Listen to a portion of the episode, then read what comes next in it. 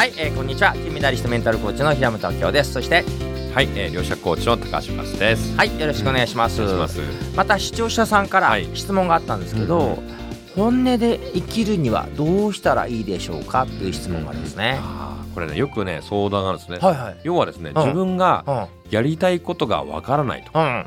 やりたいこと自分がどうしたいのかわからないっていうそうなんですよ。うんでこれどういうことかっていうとですね、多分今までの人生で、本音と建前でうん。建前ばっかり生きちゃうとですね、うん。自分の本当の気持ちがうん。だんだん分かんなくなっちゃって、まあ五感が麻痺しちゃってる状態だと思うんですよね。うんで、えーいや本当は人間っていうのはね、うん。こう赤ちゃんのままですね、うん。あるがままで生きれば、もう赤ちゃんってやっぱりあの建前を言う赤ちゃんじゃないじゃないですか。確かにないですね。いないですよね。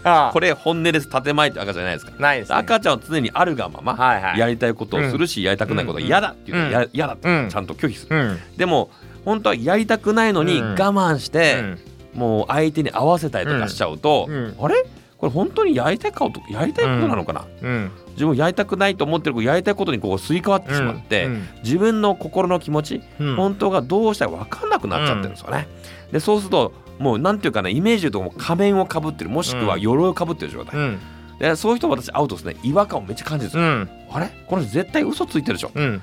思ってることと違うことを言ってたりとかあ逆のこと言って天の弱だよねみたいな、はい。は気づくんです。あ嘘ついてるよってあ本当はどうしたいの？あ本当はどうなりたいの？って聞いたら、うん。ああでも本当はうーんって言ってうん。最初分かんないんだけど、うん。だんだんそこをずっと聞いていくとですね、だんだんあでも本当はこうしたいんだよっていうのが出てくるんですよね。だなるほど。からまあまあ一つの質問の仕方としては、うん。じゃあ本当はどうなりたいの、うん。本当はどうしたら聞いていくとかですね、まあ例えば、まあ、お金の悩みとかうん。あれば、うん。じゃあもしお金がねこう無限にあるとしたら、うん。何をしたいの、うんとかどんなお金の使い方をしたいのって質問し方すると、うん。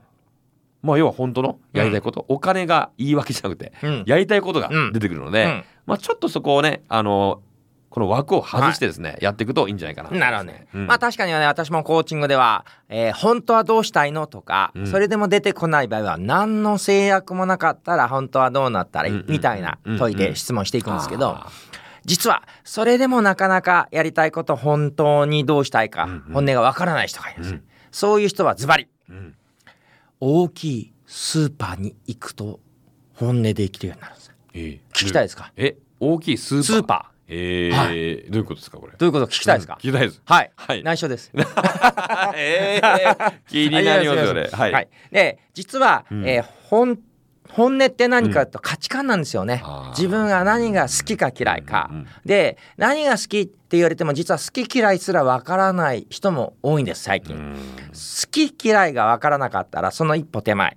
快苦痛で考えたい。何が快か苦痛か、うんうん。で大きいスーパーに行って大きいスーパーをしらみつぶし見ながらこの中でお金とかダイエットとか美容とか一切気にせず一番美味しいと思うものは何か練習するんですね。うんそうすると本当は私これ食べたかった。今までねこうダイエットに良くないとか値段が高いとかすぐそうやって条件をつけるんだけど、うん。本当はこの松阪牛が好きとか、うん。本当はこのチーズケーキが良かったみたいにすると本当の好き嫌いが見えてきて、うん。好き嫌いが見えてくるとその好き嫌いの目で人生や仕事人間関係見るとこの人こういうと好きとか嫌いが見えてきて、うん。本当に何がやりたいか本音が見えてくるっていうことですね。ん。なるほど確かにうん。価値観ってね、うん。すごい大事なので、うん。まずはやっぱりね自分の好き嫌いですよね、えーまあ、それが痛みなのか、は快楽なのかね。これが多分根本的なはい。本能のプログラムだと思うんですけども、はい。